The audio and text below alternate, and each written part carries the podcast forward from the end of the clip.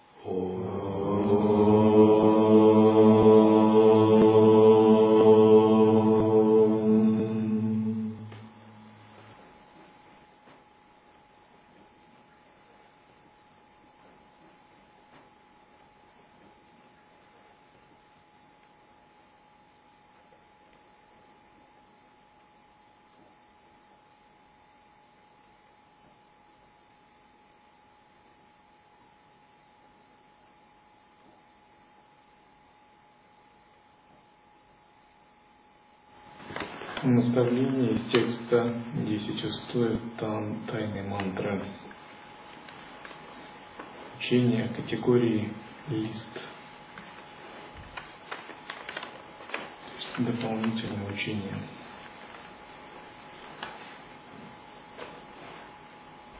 Заносчивость. Учитель Падма сказал,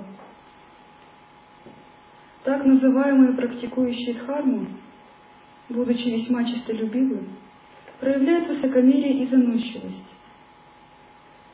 Джаму спросила, что это означает. Учитель ответил, одни заносчивы, поскольку возомнили, что умеют, из... что умеют изучать и обучать.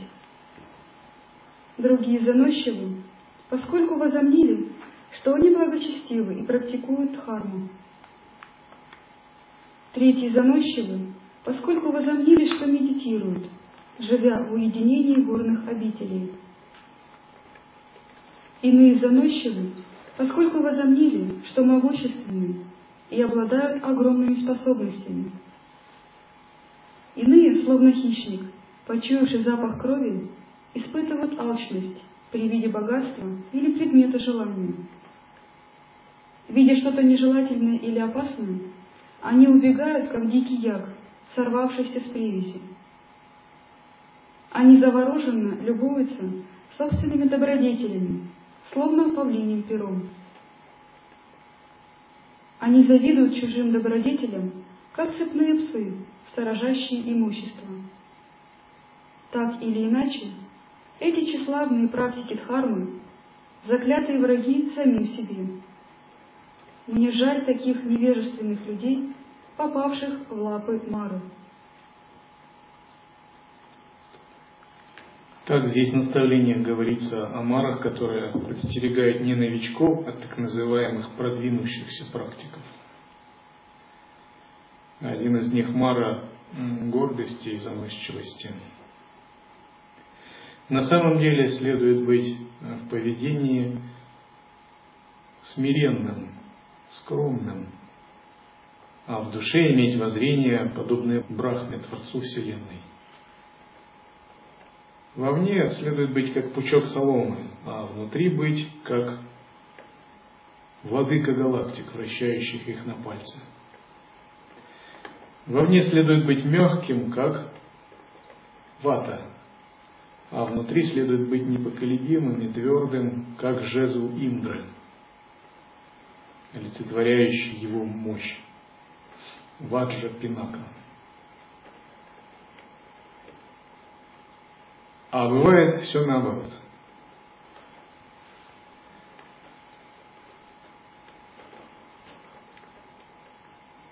Вовне следует быть гибким, как виноградная лоза, а внутри нужно быть прямым, непоколебимым, как гора Меру, устойчивым и могущественным тогда это правильная позиция. Это говорят, что наше воззрение совмещается с нашим поведением. И мы выполняем такое наставление, когда говорится, что воззрение бескрайнее, как небо, поведение тщательно, как измельченная мука. Если же мы наоборот попытаемся делать то, конечно, мы будем испытывать только проблемы в процессе духовной практики.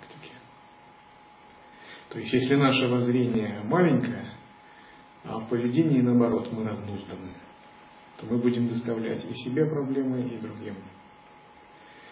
И способ усмирения ума – это именно взращивать вот такое соотношение между воззрением и поведением.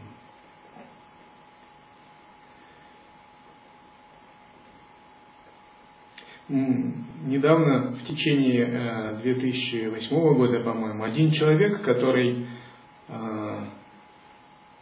каком-то из семинаров ознакомился с Дхармой, живя где-то, неизвестно что практикуя, присылал периодически монахам странные письма. Готовьтесь, я Господь Шива, я приеду скоро, и я такой-то, я тот-то, и вы меня не знаете, я вас всех научу. Ну, такой человек, я сказал, ну, не переписываться с ним. И, очевидно, он перечитал учение Адвайта, наверное. Не, не рассчитал свои возможности. Молодой человек за 20. И однажды в 5 утра он приехал и попросил, чтобы мы его приняли в монастырь без правил, без благословения. Ну, конечно, ему было отказано, вспомнив все его художества. Тогда он сказал, так, давайте забудем, прошлого не существует. Ладно, прошлого не существует, давай заново с чистого листа. Накапливайте заслуги, а, сдавайте экзамен, получайте благословение, приезжайте заново. Его попросили удалиться. То есть приехать, как полагается, получить благословение, выполнить наши правила. Он начал тогда жаловаться, говорить, что он не хочет жить в сансаре, в сансаре делать нечего, не находит ничего, только здесь может быть. Ему сказали, ну если вы Господь Шива, какие проблемы? Зачем вам вообще монастырь? Сотворите свою вселенную, там создайте монастырь, придите, играйте, а нам дайте благословение, и мы будем рады. Ну, э, как Господь Шива может быть ущербным, страдать? Почему Господь Шива к нам просится? Что это лилы такие? Господь Шива самодостаточен. Вы же пишете, что вы Господь Шива. То что вы брахман абсолютно. Какие проблемы? Мы вообще для вас песчинка на вашем большом пальце. Так уж просто благословите нас и играйте себе дальше. Что вы, как от нас, смертных людей, требуете, как Господь Шива, невозможно, если вы нас сами создали. Это означает, что просто человек не понял учения. Не понял, что такое воззрение и что такое поведение. Нельзя одно с другим смешивать. Для Господа Шива нет нирваны, нет сансары, все запредельно и трансцендентно. Но для дживы все это существует, и карма существует, и ограничения, и этикет тоже существует, и все прочее, надо с этим учиться как-то умело действовать, жить. И мнение других существует, и собственная обусловленность, и судьба, влияние богов и духов. И вот чтобы это освободить, надо действовать правильно – И среди практикующих Адвайту много встречается подобных отклонений. Не только у нас в Сангину, а вообще. Поскольку они не имеют руководства учителя, не имеют опоры на правильные священные тексты, и их иногда заносят. Заносят в сторону переоценки воззрения, недооценки поведения, ну, в сторону потыкания каким-то частям ума.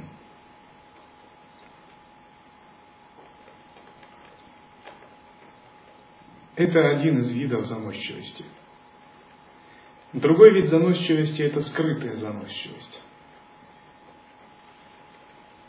Когда мы забываем про чистое видение, но больше опираемся на собственное понимание и собственную духовную гордость.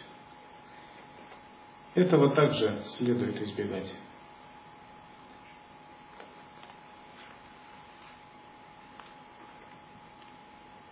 Отсутствие достижения. Учитель Падма сказал, то, как люди практикуют харму, не принесет достижения. Джома спросила, что это означает? Учитель ответил, давая учение, впадают в преувеличение и преуменьшение. Изучая, впадают в надежду и страх. Проводя пиршественное подношение, впадают в привязанность к еде и питью. Медитируя, впадают в отупение и возбужденность. создавая заслуги, впадают в поиски уважения и материальной выгоды. Обретая искусность знания, впадают в алчность. Поддерживая связь со множеством учеников, начинают тяготиться своей практикой дхармы. Есть слишком много практикующих, которые идут против дхармы во всем, что бы ни делали.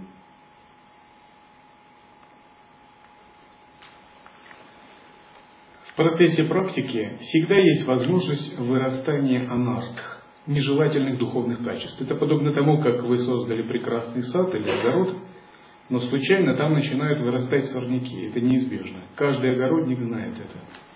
Что если огород вовремя не пропалывать, там будут сорняки, и они могут забивать даже основные растения. Но хороший огородник, он всегда просматривает свои грядки и пропалывает огород, выдергивая сорняки. Также должен поступать и практикующий. А что будет, если он этого не делает, если он плохой огородник своей души? У него вырастут все, что он посадил, но вырастет множество сорняков, и сорняки, как более агрессивные растения, зарастут и покроют весь огород. И не будут давать света хорошим растениям.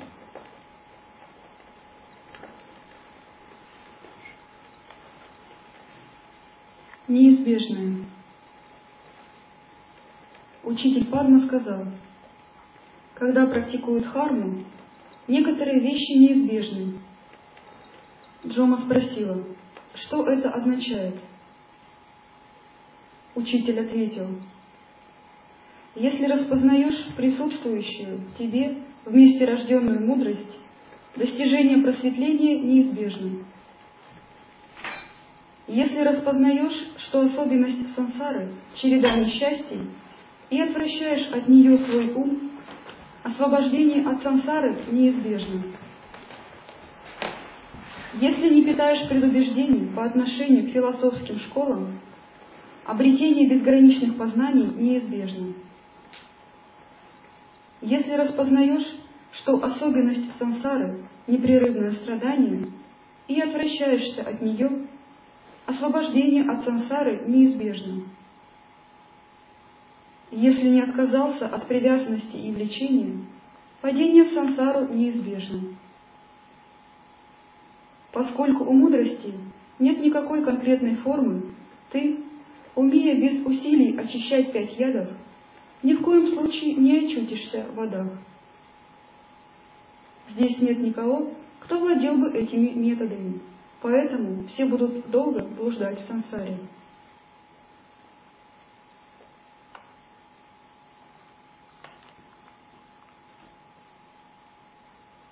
Легко, приняв обеты, приняв прибежище и самаю называться учеником. Но всю жизнь быть учеником безупречным нелегко, трудно это, это тапос. Легко стать послушником или монахом, однажды взяв обет и одев санкхати, чтобы что-то себе доказать или другим. Но всю жизнь оставаться им безупречно вовсе нелегко, это тапос.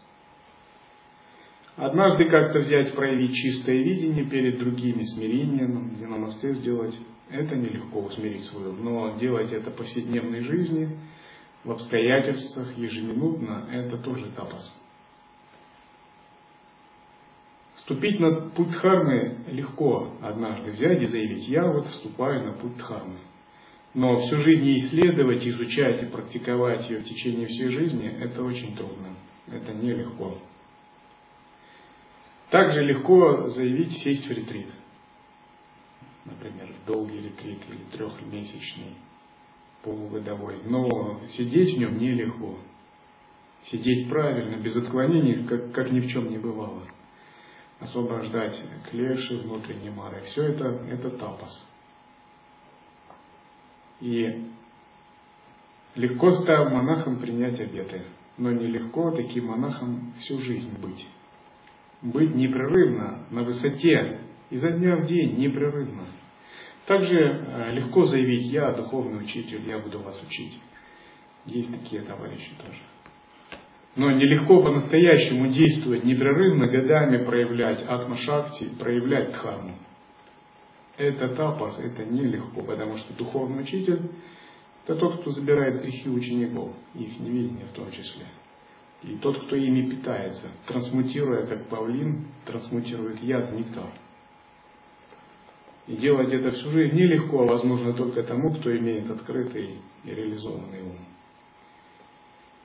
То есть, когда мы что-то начинаем, это кажется легким. Один э, ученик мне говорил, да, гуру, когда вот я вижу ваши лекции рядом с вами, я готов все отдать. Но вот в течение всей жизни вот так, я так не готов. То есть мы можем сделать какой-то один разовый акт, но дело в том, что дхарма это не разовый акт, это то, что требует непрерывного повторения, возобновления ежесекундно. То есть это такая, ну, вся жизнь в тапосе. Но именно таким образом и достигают освобождения. Потому что если так не действовать, то невозможно достичь освобождения. Это и есть правильный путь освобождения. Правильным путем освобождения идут святые мудрецы, а все остальные люди всегда склонны идти приятными путями, легкими, приятными. Но наступает так, что приятные, легкие и правильные, они разные. Это разные пути. Если нет различающей мудрости, то можно легко ошибиться, выбрав вместо правильного пути приятный и легкий. И чем здесь определяется выбор? Он определяется осознанностью. То есть фактор, который вот выбирает и делает правильный выбор, это, конечно, осознанность, вивека. Когда мы различаем правильное от приятного – на самом деле, со временем, когда наш ум и чувства очищаются, то правильное и приятное, они сливаются, это нормально. Но вначале, пока ум не, не чист, то иногда правильное может быть одним, а приятное другим. Это точно так может быть. Только по мере очищения правильное становится естественным и приятным. То есть приятно и естественно иметь чистые каналы, когда тело легкое и звон в наде. А опущенную прану, нечистые каналы, конечно, это и неприятно, и неправильно. Или правильно питаться благоприятной пищей вегетарианской. Потому что это благоприятно и уму, и телу, а питаться какой-то тяжелой пищей, когда все дух опускается, это неправильно.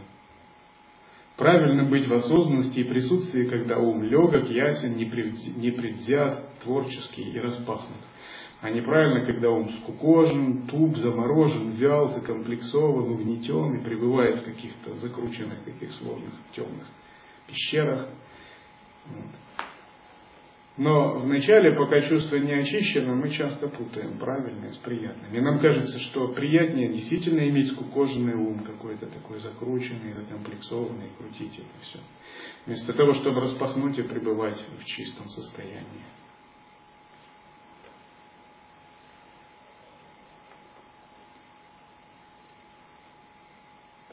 По мере очищения мы все больше склоняемся к правильному, и это правильное нам естественно доставляет удовольствие. Мы начинаем чувствовать такую искреннюю радость за все. Потому что наконец-то мы утвердились в правильном, и в этом правильном нам хорошо, нам комфортно, нам так здорово и радостно. Оно больше нас даже не смущает и не напрягает. Когда это произошло, вы по-настоящему утвердились на ступени вынашивания. Как сбиваются с пути? Учитель Падма сказал, есть много йогинов, которые после того, как приняли обед, сбиваются с пути и становятся обычными людьми. Джома спросила, что это означает – Учитель ответил, сбивается с пути тот йогин, который, не узнав природу ума, говорит о воззрении и во всех других направлениях нацелен на воззрение. Сбивается с пути тот йогин, который запирает свой ум и без понимания занимается тупой медитацией. Не открыв природу ума говорить о воззрении, значит иметь только умственное представление о воззрении и приплетать его куда надо, куда и не надо. Допустим, есть ситуации, где надо быть в воззрении, но не надо говорить о нем. Ну, например, речь идет об относительном измерении. Так? И вы беседуете, вам говорят, прорвало трубу, надо менять трубу. А вы говорите, «Э, ни трубы нет, ни того, кто это ощущает, ни самого прорывания. Какие могут быть проблемы? Не надо ничего менять. Вам тогда вполне могут сказать, Прабху, вы путаете воззрение и поведение. На самом деле можно менять трубу, если ее прорвало, но при этом не покидать недвойственного воззрения. Потому что концептуальное воззрение не может интегрироваться с ситуацией. Оно вынуждено себя защищать через язык. А не концептуальное истинное воззрение, не моргнув глазом, она может менять трубу и объединиться с ситуацией. И никаких проблем нет. Нет ничего во Вселенной, с чем бы неконцептуальное воззрение не могло соединиться.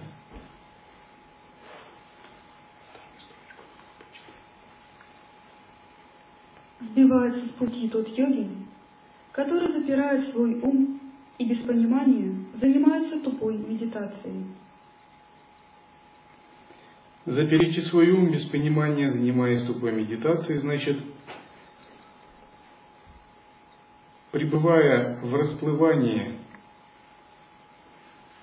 погрузиться в неясное, тамостное состояние, которое иногда чередуется двойственными мыслями, только укрепляющими эгоизм.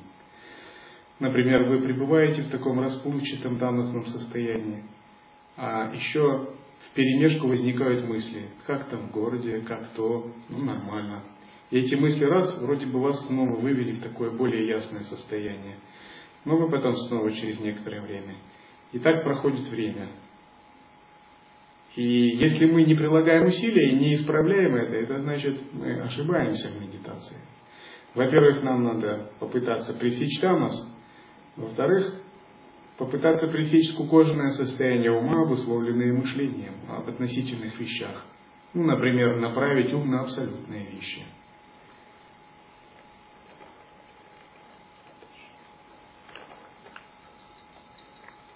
Сбивается с пути тот йогин, который, утверждая, что все есть ум, позволяет себе непристойное поведение.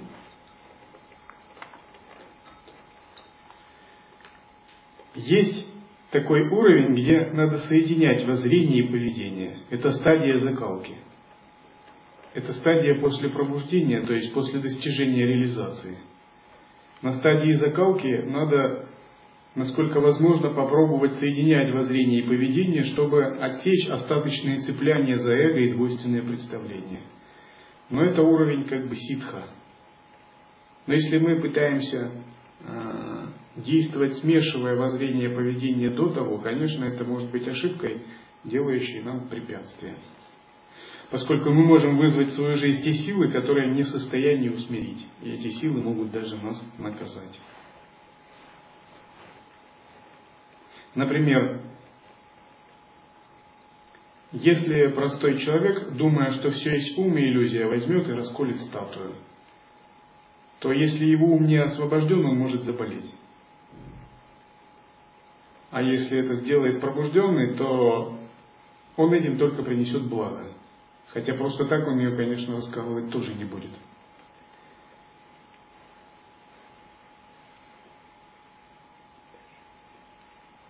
Джома спросила, что нужно делать, чтобы не сбиться с пути? Учитель ответил, не сбивается с пути тот йогин, который знает, что явленное это ум, и принимают тело мудрости как путь. Не сбивается с пути тот йогин, который отсекает все построения ума и обладает непоколебимым воззрением. Вот это очень важно. Отсекать все построения ума и обладать непоколебимым воззрением. Вот в этой фразе, в двух словах, выражена вся сущность учения лая-йоги и любых недвойственных учений – которые на самом деле являются родственниками. Мы являемся родственниками различных других учений Анутара-тантры, так же как православные, ну, родственны католикам, протестантам, староверам и прочим. Все учения Анутара-тантры в своей основе имеют схожую позицию. Они берут в основе за основу воззрения и неконцептуальную осознанность, которая является сутью этого воззрения, и их главным методом является отсечение всех построений ума.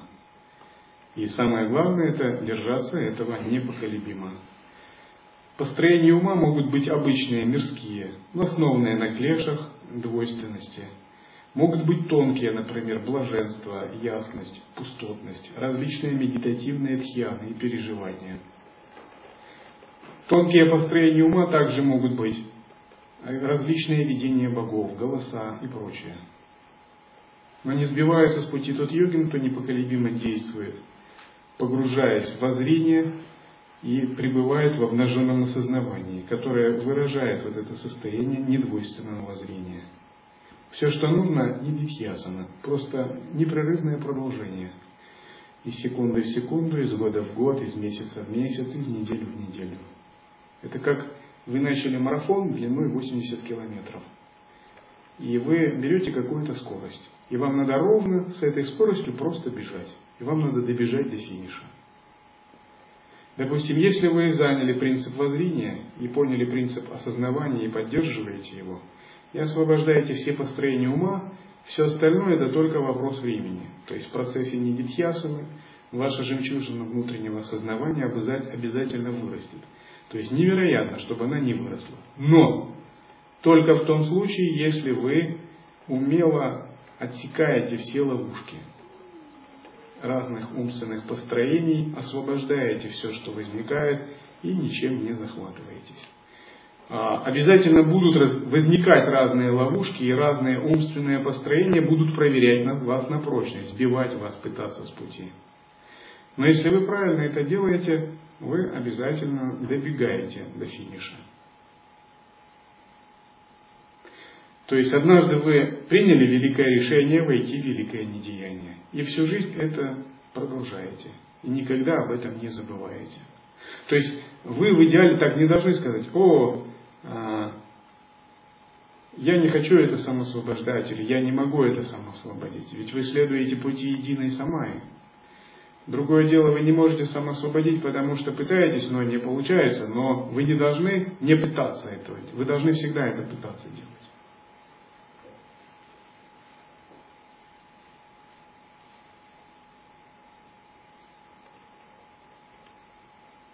И когда мы приняли решение о великом недеянии и вошли в великое созерцание, то все дальнейшие обстоятельства вы рассматриваете либо как испытания, которые упрочивают ваше присутствие, либо как цветы, которые украшают ваше присутствие, либо как ступени и этапы, которые подтверждают знаки вашей реализации. То есть все благоприятно на самом деле. Переживаете что-то неблагоприятное и думаете, о, это продвижение. Это отсекает мои цепляния, надежды и иллюзии. То есть благодаря этому какие-то куски двойственных представлений моей кармы обрушатся. И я глубже продвинусь в присутствии. Конечно, это благоприятно. То есть вы не впадаете в двойственные оценки, сожаления, привязанности и прочее, а вы действуете именно с позиции воззрения.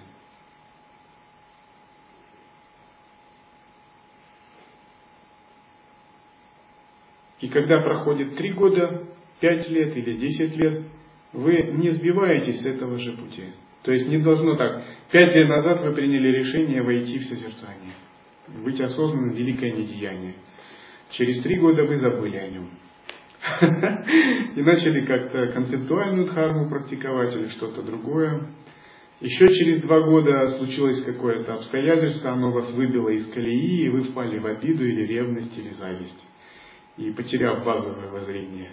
И потом запутались в своем уме и думаете, а что же мне делать? А ничего не надо делать, надо пребывать в том, что вы приняли пять лет назад. И надо просто помнить его каждый день. Надо каждый день ему принимать заново обед. Надо каждую секунду о нем помнить и каждую секунду о нем возвращаться. То есть надо помнить, чему посвящен пятый поклон ваш. Пятый поклон посвящен единой Самае. И этот поклон надо делать каждый день в своем сердце. И тогда годы идут, но зеркало вашего ума только становится чище, оно не замутняется, не затемняется. Если ум уподобить зеркалу, то все события можно уподобить пыли, которая на нем оседает. И если вы зеркало не протираете, то зеркало через два года станет грязным. А через пять лет, если вы в него посмотритесь, вы себя там не узнаете.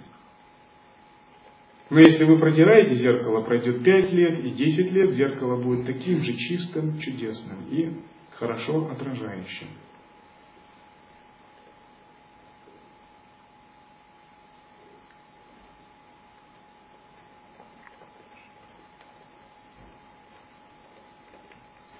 Не сбивается с пути тот йогин, который применяет все это на практике и принимает осознавание как путь. Не сбивается с пути тот йогин, который понимает, что проявление — это помощники и, способ, и свободен от привязанности и влечения. Об этом мы только что говорили. Проявление – это помощники. Часто мы забываем об этом и думаем, что внешний мир, внешняя среда, она как-то враждебна к нам. Или что другой человек, э, сделав что-то, он как бы ну, к нам как-то не очень хорошо относится. Но вот если запомнить эту фразу, проявление – это помощники, тогда все поймем. О, это же помощники, которые тренируют мое созерцание. Это подобно тому, как вы на каком-то учебном полигоне учитесь водить автомобиль. Есть инструктора, которые вам помогают. Здесь брось газ, а здесь поворачивай направо. Здесь включи задний поворот. Это помощники, которые тренируют наше мастерство, и все. Если мы так воспринимаем, вся жизнь становится легкой и интересной. Почему бы не работать с помощниками, если они помогают тебе в тренировке созерцания? А если мы забываем, что это помощники, мы включаем двойственные оценки и вместо этого впадаем в какие-то такие жуткие оценочные суждения, и наш ум выворачивает в такие какие-то разветвленные тоннели реальности, которые забирают все остатки осознавания, которые были.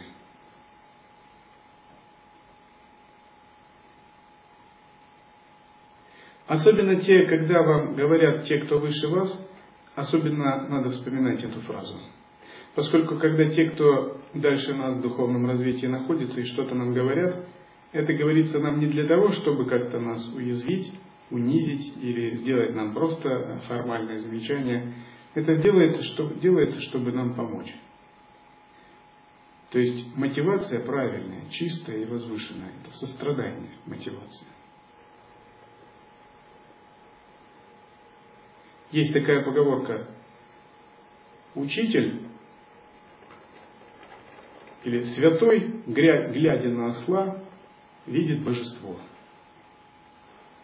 Осел, глядя на святого, видит осла. И вот святой, даже глядя на осла, обладает чистой возвышенной мотивацией. И даже если он этого осла ударит, тем не менее, он его ударит с тем, чтобы помочь этому божеству в теле осла освободиться. Осел же, глядя на святого, он не видит святого, он в нем уже видит осла. Если он его легнет, то он легнет просто из чувства ревности, злобы или зависти. И даже если он будет восхвалять святого, то в душе он все равно будет видеть осла. Это два разных кармических видения. Иногда учитель может ругать ученика, но это происходит потому, что он движим сострадательной мотивацией, он желает помочь ему освободить божество внутри себя. То есть это даже как бы игра, это не следует принимать всерьез. Учитель, ругая ученика, в душе ему поклоняется. И он ругает не самого ученика, а его ум, какие-то клеши, внутренних демонов его ругает. А в душе для учителя ученик всегда божество. Всегда абсолют. То есть не может быть по-другому.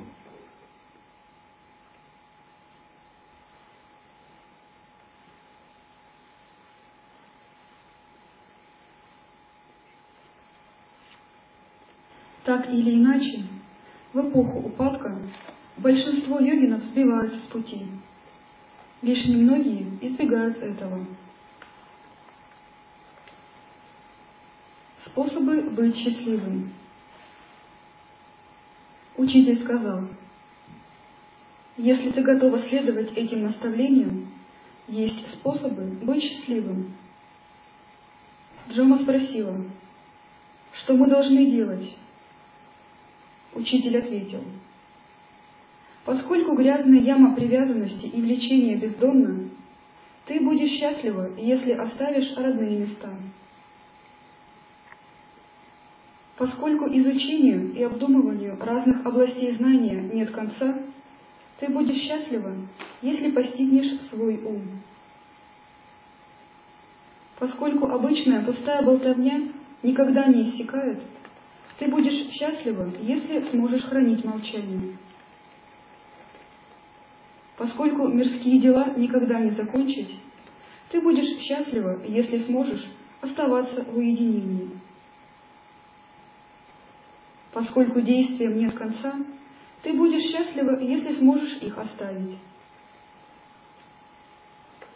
Поскольку удовлетворение от накопленного богатства никогда не наступает, ты будешь счастлива, если сможешь отбросить привязанность. Поскольку покорить ненавистных врагов никогда не удается, ты будешь счастлива, если сможешь победить свои собственные беспокоящие эмоции. Поскольку родственников, которым ты привязана, никогда не удовлетворить, ты будешь счастлива, если сможешь отсечь тоску по ним. Поскольку корень сансары никак не отсечь, ты будешь счастлива, если сможешь пресечь привязанность к эго. Поскольку мыслям и представлениям нет конца, ты будешь счастлива, если сможешь отсечь мышление. Как правило, живые существа, которые не свободны от привязанности к эго, не обладают счастьем. Они долго страдают в мирах сансары.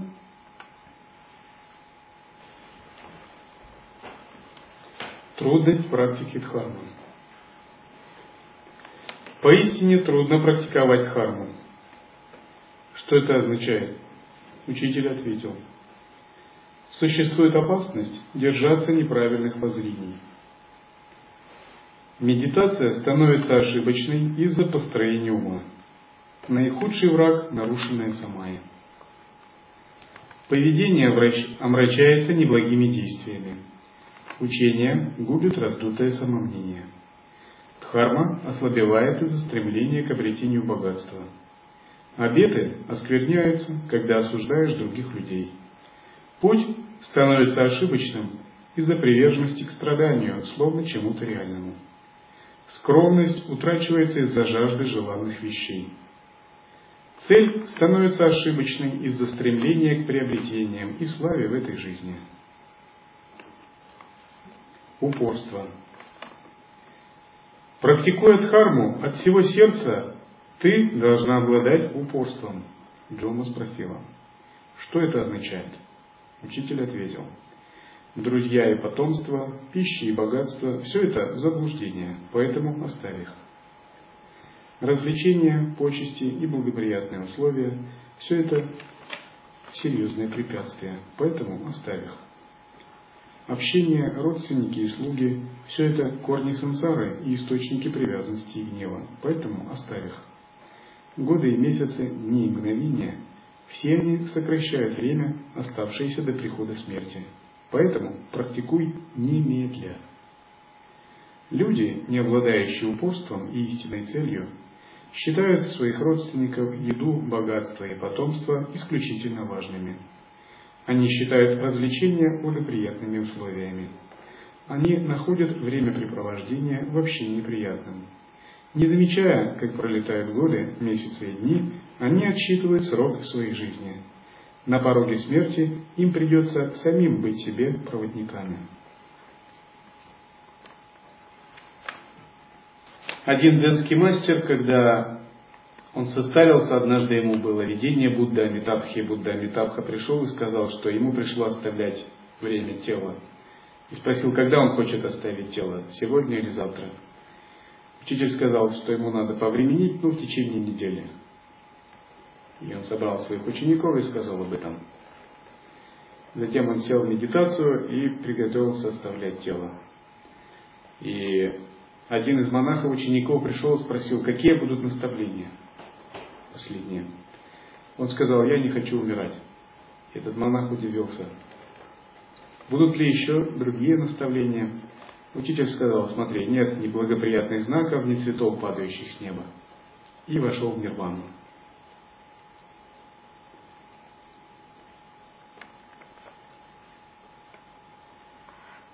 Он дал наставление не записывать его речей, праздновать и веселиться, не совершать никаких обрядов, не делать ему никаких подношений, не создавать никаких особых мест. Он был настолько не привязан, что для него это было подобно миражу, и он не придавал никакого значения этому.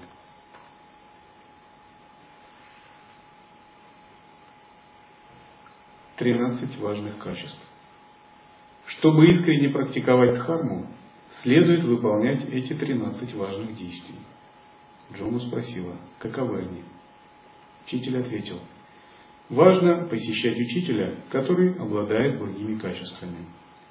Важно долгое время следовать учителю, который обладает устными наставлениями.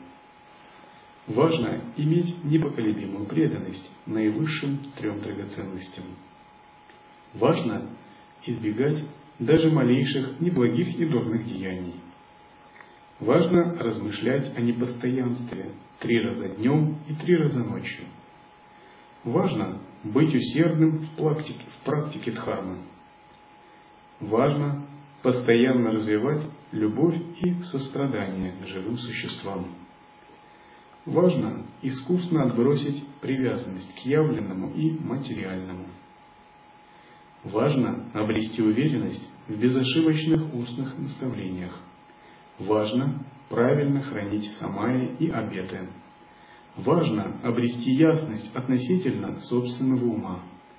Важно не разглашать тайные наставления неподходящим людям. Выполняя практику, важно проявлять усердие и пребывать в уединенных местах. Если выполняешь все это, твоя практика дхармы будет успешной.